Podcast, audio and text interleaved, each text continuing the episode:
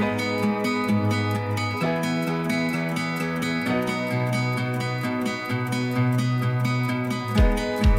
right, kiddos, I need your help this morning. Little kiddos, older kiddos, adult kiddos. We're going to talk about some things this morning, some things we really probably the uh, we have quite a disdain for if we were to be honest. And let's just go ahead and talk about the rules. You have rules wherever you do life, whatever circumstance you find yourself in. Most of the time, there are rules that that uh, oversee that. Uh, if, if any of you are, are friends of mine or, or, acquaintances of mine, you know that I am a fan of the University of Texas Longhorns. And yesterday was a hard day for the University of Texas Longhorns as we fell to our rival, the O, well, you know who.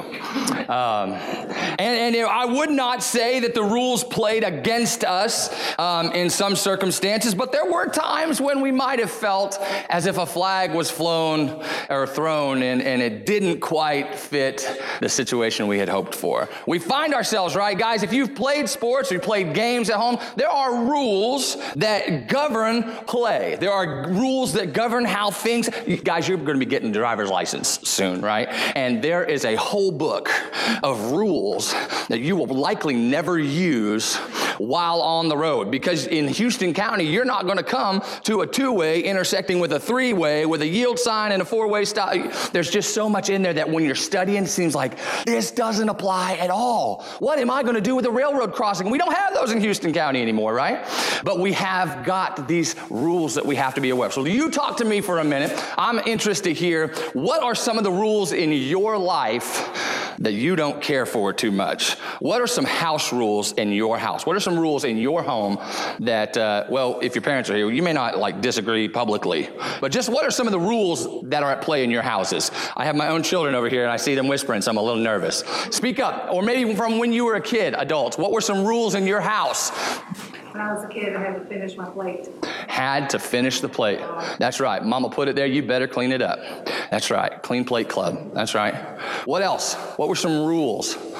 We had a curfew when I was a kid, uh, a teenager, especially when I started hanging out outside of the house. And it was okay at times if I were going to be late for that curfew as long as I called plenty of time ahead, right? Otherwise, I better have my tail in the house by curfew time, right? Because that was the established order. What are some rules in your house, Trace? Take your shoes off. Take your shoes off. Don't track that garbage into the house. That's right. Towns, what about y'all's place? You got any rules? No rules at Garrett's house, huh? No, I'm just kidding. Don't tell the tear the labels off the cans.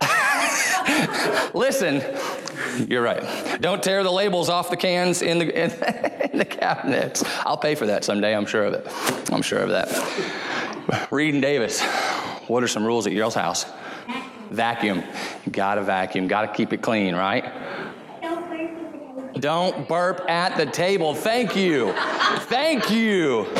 And who made that rule, anyways? That's absurd. That compliments to the chef, right? No, I'm just kidding. Mama's sitting right there. You better, you better listen. Don't burp But they've Got to have some manners, right? Got to have some manners. Any other, Kieran? Do y'all have any rules at your house? Are there any rules for Baker at your house? Is Baker allowed on the couch? No, Baker's not allowed on the couch. What's that? He gets on the couch anyways? Yeah. Oh, he pees on the couch. That's no good. There are reasons we have some rules. Any weird rules at our house, girls? Nothing out of the ordinary? No. What about playing games? You ever played a game with somebody and then you played it somewhere else and the rules are just slightly different? We call them house rules. And sometimes we play certain card games and I didn't know I have been educated in the ways of Uno in the last six months, and I thought for sure my girls were pulling one over on me. How many of you knew that you could stack draw twos? I had no clue that you could stack a draw two as long as you had one. You could keep stacking them, and the person down the line that finally doesn't have one can will have to draw as many twos as are there. But can you stack draw fours? Oh, can you? Is that a house rule or is that in the rules? Ah, we don't know. I don't know. Can you reverse a reverse? Yes, of course. But can you stack reverses? No, that's not a thing. We play, how about in Monopoly? How many of y'all have ever played that horrible, awful, never ending, but so wonderful game of Monopoly? How much money do you start with at the beginning of the game? I don't know either. Because everywhere I've ever played the game, it's different. People have house rules to, to, to, to try to either shape it in their favor or, or really, if you're playing Monopoly, to expedite the process. Can we all start with an extra five grand just to get going? You know what I'm saying? That's wonderful. How many video games do you guys play where you can go into the game settings and change? The pace of play, the types of points that are scored, uh, just different things about. I know in like back when we played Mario Kart, you could change what the computer's weapons were allowed to be used or whatever. Like you could change all sorts of things about a game to f- to fit your style of play. Am I right? You could change the rules that were initially given for your benefit. Does that feel awkward? Could you imagine the Texas Longhorns showing up to play the University of Tennessee someday and being like, hey, hey, hey, so here in Texas at least, we don't we don't give 15 yards for a face mask. It's part of the it's part of the game. If you can't take your face mask getting yanked on, you need to go somewhere. Right? No, that's a rule. That's a rule that's everywhere. But true story. When I played football in Texas growing up, in the state of Texas, you could cut linebackers. Now, not a chop block where you have one guy high and one guy low. That's illegal everywhere. But in Texas, we were taught on a lot of plays, to, especially from the center position, to run out to take an angle on the Mike linebacker and to dive at his leading knee so that he was cut off because he's watching the ball. He's not paying attention to me. We were taught to cut linebackers, and I loved it. It was one of my favorite things to do.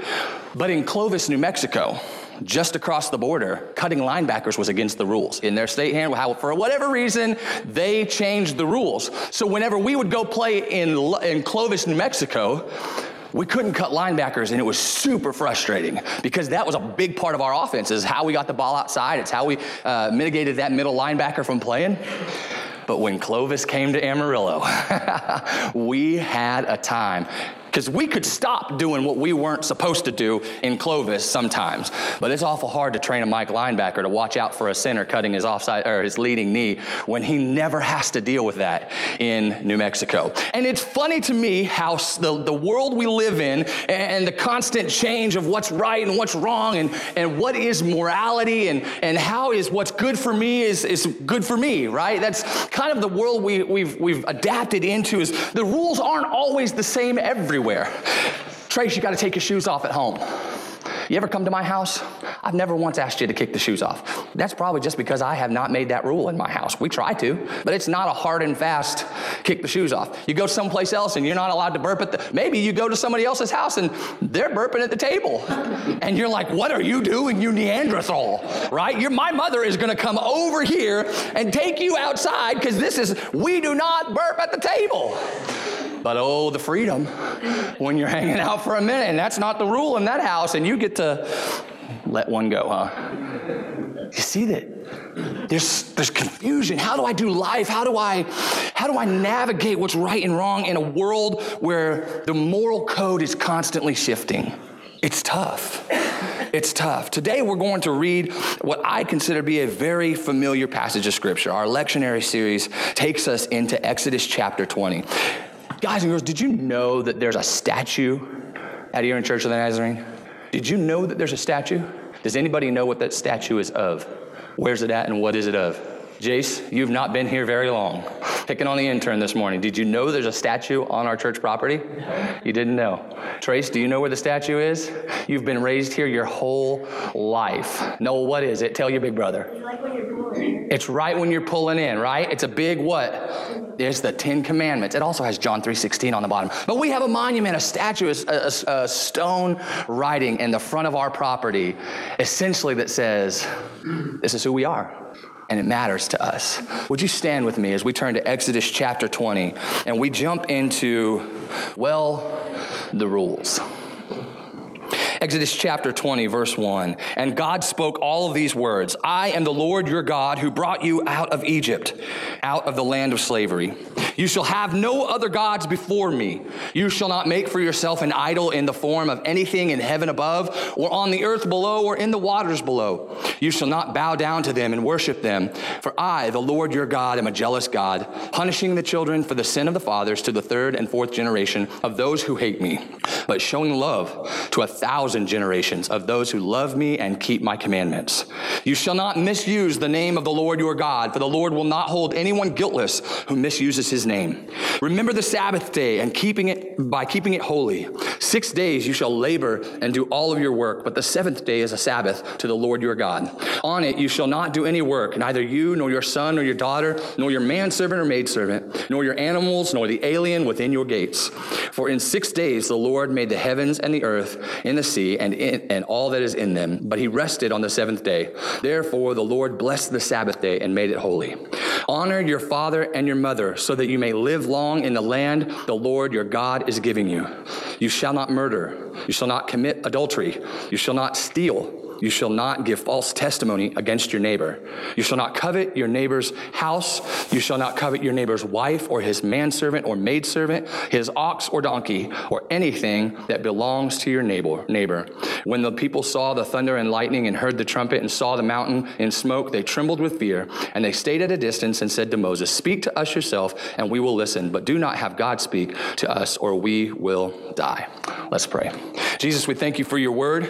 We thank you for the way that you have given us some parameters by which we can find a center in this life, a way that we can honor you and live in peace and harmony with you and with others.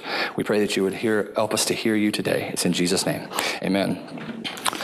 The Ten Commandments are given never with the thought that one might earn heaven by obeying these commands perfectly or adequately. Um, it is so much more of a guardrail, uh, keeping humanity on a moral path. It's meant to be a mirror to show us our moral failures and our need for a Savior. It is a guide showing us the heart and desire of God for His people. We struggle as humanity with rules because we are also taught from the time we're very young to be autonomous. We're taught that I am supposed to grow and become an individual and to be strong and to be uh, in control of my own world. We're, we're taught that, that we are to do what is best for us. And so sometimes when we feel that there are rules and, and boundaries and guidelines imposed upon us, that there's almost this sense of like, I've got to push against them because I am, I am my own right? And we have God here after having brought his people out of slavery, out of Egypt, now committing to a relationship with his people, saying, I am your God and you are my people, and you will live within these boundaries. He didn't lay these boundaries and these rules and these commandments on them while they were in slavery in Egypt. It was only once they had come and committed to each other that God said, that's why in your house, you have rules that are in your house, and the, the rules for my house are for my house. My house rules don't necessarily apply to Noel unless Noel's staying at my house for a period of time, right? My house rules are, are not meant for the kid down the street or, or, or because my house is, is my house rules are set and established they're, they're formatted for my people because of my great love for my family, my hopes and my dreams for them. And in the same way, God has given us these 10 commandments out of love because He knows us. He knows His hopes and His dreams and His plans for us and for His people. And He knew that He could not just allow them to, to decide for themselves for eternity what was right and what was wrong because left to our own devices, we can be kind of squirrely, right? Left to our own devices, we may not see the consequences on the other side of each action. And so, God, in His great grace, laid out for us, not because He wants to just hold us to some measure and, and, constantly weigh us against it and constantly point out all the ways that we're flawed and that we miss it. Notice, it hit me as I'm reading, like, He is saying, do not murder to Moses, the murderer, right? But this is not a law that he has wagered on Moses prior to Moses' relationship. These, the, the, these commandments are, are laid out in such simple terms for the everyman, for this was not some great deep theological work that, that was meant not to be understood, but processed by theologians throughout time. And do we really know what God meant by, by do not murder? He meant don't murder, right? He means don't, don't steal and don't kill and don't commit adultery and don't do these things and because he knows what's on the other side. How many of you have ever raised a puppy? Have you ever raised a puppy? You ever had a dog? Yeah. Yeah. Puppies are dumb. They're adorable. I love them. They will run straight into the street. If an acorn falls or a ball rolls out, and it doesn't matter how many times you yell when they're puppies, so we keep them in a fence, right? Do I keep my puppy in a fence because I am mad at my puppy? No, it's because I love it right? Do I keep my puppy on a leash because I just I don't trust it and I don't want it? No, I love my puppy. I love my children, so I tell them not to play in the street, right? And when that puppy is older and grown accustomed to my voice, when that puppy has learned of my love for it and my provision for it, then that puppy is much more likely to return to my side when I see it wandering, when I call its name. But it has to understand for a while that there are certain boundaries, correct? And if we were to continue making house rules and changing what God says is moral and right and okay, if we are constantly shifting that moral center based on our, our own feelings and opinions and, and what we think is good for us in a moment, then we're discrediting the grace, great, the great grace and the great love for God and what He has or what He has chosen for us.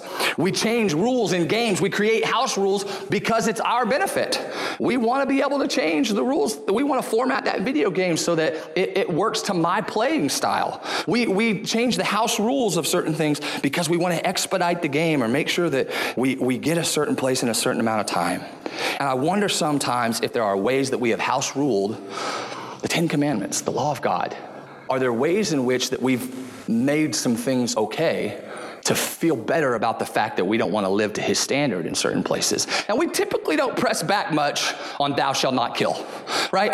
I mean, unless we get to, into situations where we're talking about wartime and, and times of great stress and man, uh, what happens when the world falls apart and I have things that my neighbor is in need of? What do I do with that thou shalt not kill?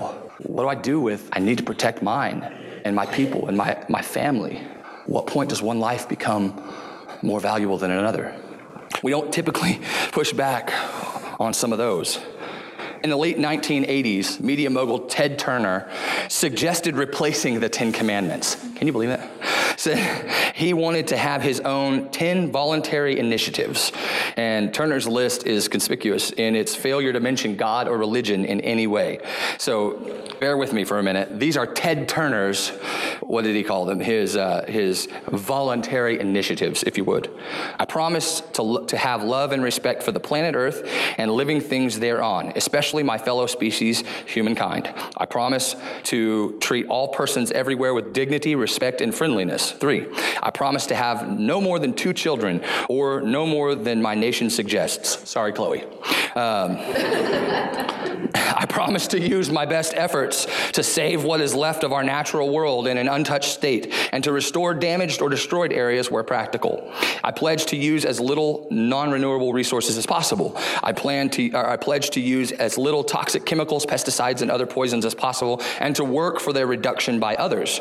I promise to contribute to those less fortunate than myself to help be, to help them become self-sufficient and enjoy the benefits of a decent life including clean air and water, adequate food and health care housing, education, and individual rights. I reject the use of force, in particular military force, and back United Nations arbitration of international disputes. I support the total elimination of all nuclear, chemical, biological weapons of mass destruction, and I support the United Nations and its efforts to collectively improve the conditions of this planet. There is mention of protecting the earth, working for and caring for, or working for peace and caring for others. There are some things pledged here that would absolutely. Um, be decent thoughts as it relates to being a morally good human being, but it completely disregards the role and position of God in our lives. And it is obvious to see so many of Ted Turner's personal views and insights uh, ingrained into all of it, right? We're not meant to create our own moral code around our own personal opinions. But that's where we are in the world. That's this lack of recognition of who God is or his proper place of authority in our life becomes problematic. We live in a world that says, I alone determine what is morally correct for me. I have had this conversation multiple times over the years with teenagers. Just where does the idea of right and wrong come from? And how can one person say, what is right for me is, is wrong for you or, or vice versa. Where does the idea they, they want to say they want to say that there is no baseline that there is no moral absolutes. And can you imagine a world where there is no moral absolute, where killing, and I'm just gonna stick that one's easy, that's right, to say that killing is subjective. Like you can, it, killing is wrong to me because, well, for me, God says I shouldn't kill right? But you might be able to say differently because of some set of circumstances in your world, in your life, to say that there is no moral absolute. Even if in hard times I'm pressed to a place where I have no choice and I have to choose between my family and somebody else that chooses to do evil or harm to me, I may have to make a, a hard choice and I may have to willingly do what I know Scripture commands me not to do. And that's a tough place to be. But in that moment, I still can't say, say that God is wrong to say murder is wrong. And there, I think, in lies we can we can navigate the conversation. Well, where is murder and where is self-defense and, and all of these things, right? But for somebody to just, it feels it feels odd to think that somebody could just say, well, I just don't think murder's wrong at all. And that's ludicrous, right? But we do it with so many other areas of these Ten Commandments, maybe not even knowingly. We don't ever really press back on, on some of those things. But when we look at the rest of these Ten Commandments and we, we think about why they're given and how they shape us, God has given us these, this code, this moral direction, so that we can be in right relationship with Him and with others.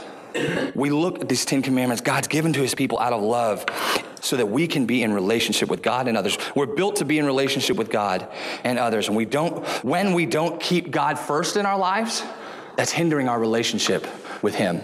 When we build our lives around idols and take the blessings of God and lay them at the feet of cultural idols of relationships and status and wealth and power or position, we've made an idol and we are hurting our relationship with God. When we don't take time to rest on a Sabbath and remember God's goodness to us, we hinder our relationship with God and our families, and we neglect being together with God's people. We do ourselves a great disservice. When we still kill, lie, when we commit adultery, when we dishonor our parents and covet anything that our neighbor has, we are breaking down the relationships that we're meant to have with our neighbors because I, I, cannot be a liar and maintain relationship with that person that I've lied to or lied about, right? I cannot be, I cannot cover my neighbor, covet my neighbor's belongings because in my heart I will grow in contempt for them. And I can't, how can I win my neighbor to a relationship with Jesus if I covet them and I have contempt for them in my heart? Coveting distorts the way I perceive my neighbor and myself. Paul reminds us often that we are not to think more highly of ourselves than we ought to. And when I'm coveting my neighbor's wealth, possessions, or position, then I'm often thinking about how I deserve those things. I should have that. I have worked hard. I can do these things. Why did he get the raise? Why did he get the position? Well, all these things begin to well up in me. That is not biblical relationship that Jesus is calling us to with that person. Is that, y'all follow what I'm saying? Y'all follow what I'm saying?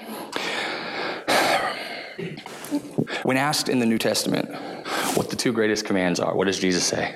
To love the Lord God with all your heart, soul, mind, and strength, and to love your neighbor as yourself. And the Ten Commandments just really help flesh that out a bit right?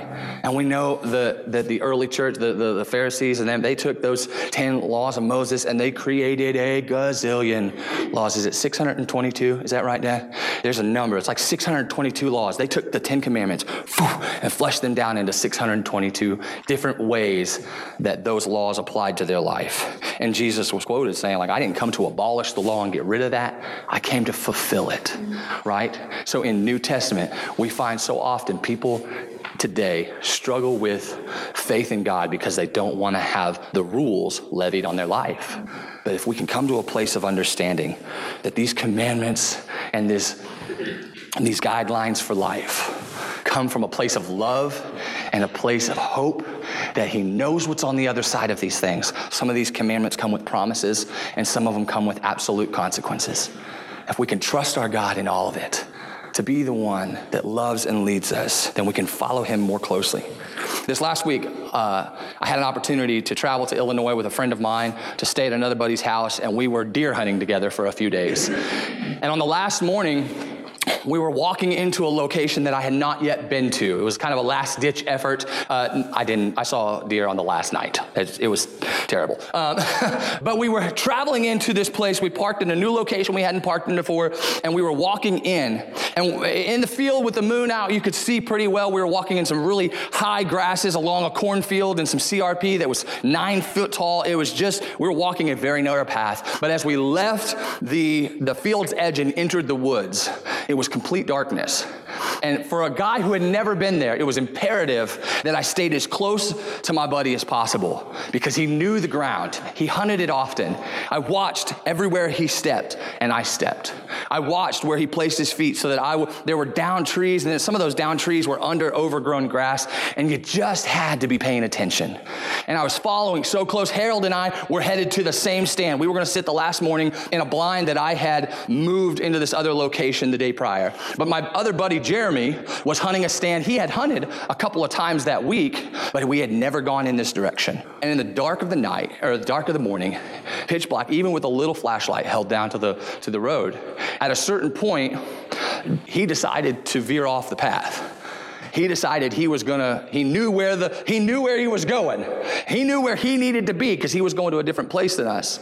And so he started out off the trail to look for his stand in the dark. And it wasn't until we got back together after the hunt that he told me, he said, Hey, uh, y'all, I spent, spent, I spent an extra 10 minutes walking in circles around the wood. I ended up all the way back here, here by the CRP. He said, Because I just completely missed it.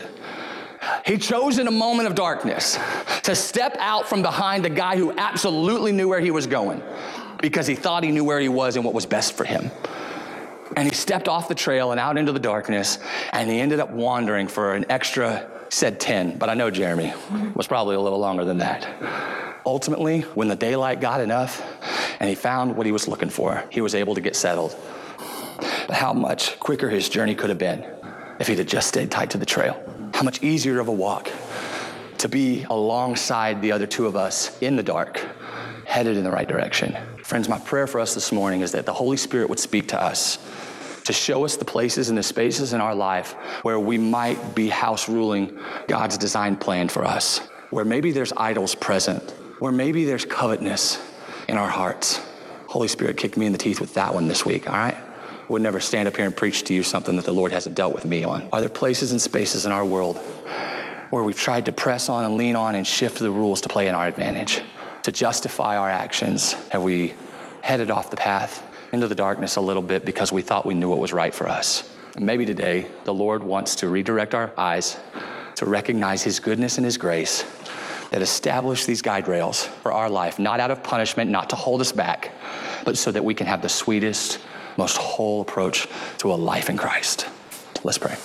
Jesus, we love you this morning. We're thankful for who you are and all that you have done to create a life for us.